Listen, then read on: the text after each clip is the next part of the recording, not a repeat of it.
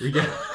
I'm getting desperate. All right, that's the end of Lens. Here we go. More Lens. Oh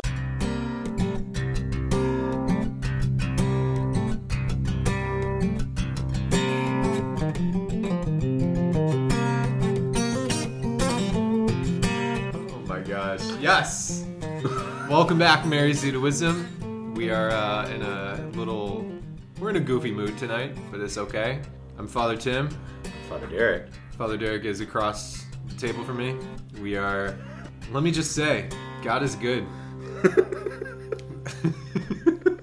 Or- Have you ever prayed like the liturgy of the hours with uh, like a priest buddy, or when you were in seminary and you couldn't stop laughing? It doesn't happen to me very often. really but when it does it's it's bad or like bad, even yeah, the yeah. rosary i've prayed with the rosary with people and you just start giggling and you can't stop you have to like pray the rest of the rosary later I think it's happened to me once in my life. How many times has that happened to you? me like during totus tuus when i was a totus tuus teacher it happened all the time because we have lack of sleep we Oh, are so sure. tired and we, we're just loopy Everything's you funny. know everything is funny but this is a serious topic today guys oh my Very. gosh this is lent 102 Dun dun dun. You gonna put something catchy right there? sure No gongs, no Chinese music. Okay. okay got it All right, let's get to the topic: almsgiving.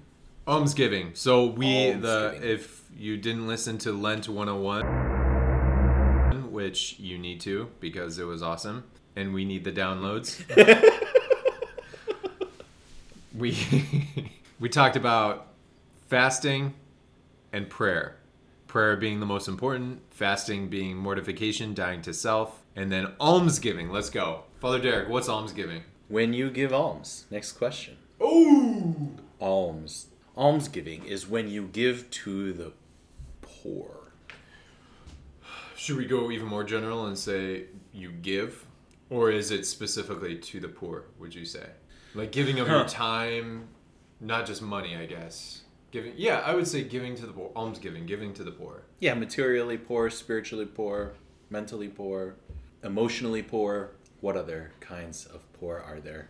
I guess some people for almsgiving they'll give, they'll like donate to their favorite cause, like Aid for Women or Knights of Columbus or something. Would would that count as almsgiving? Sure. Okay, Orphanages, yeah.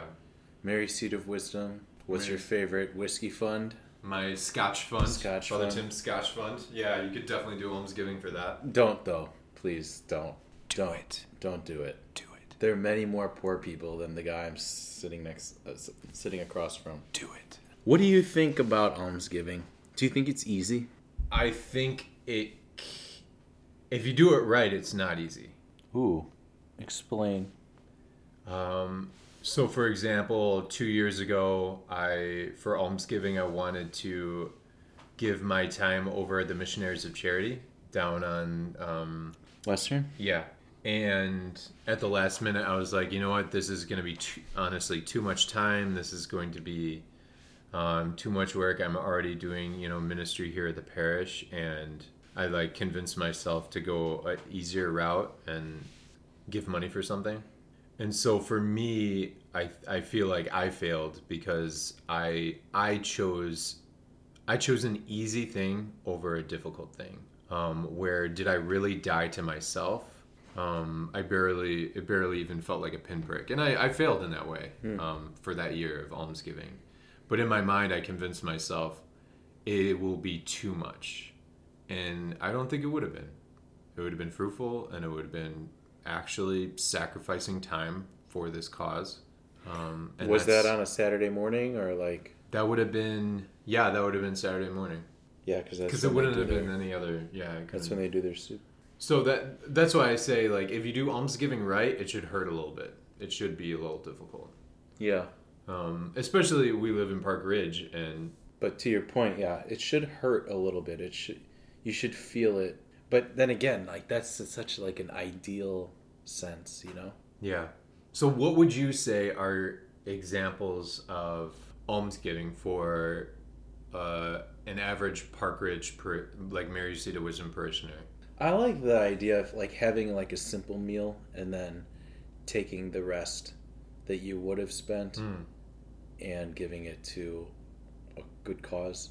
I think the the challenging part with almsgiving is that we're so calculating that we want to make sure that our offering is going to the best possible place, that our money is being used in the best possible way.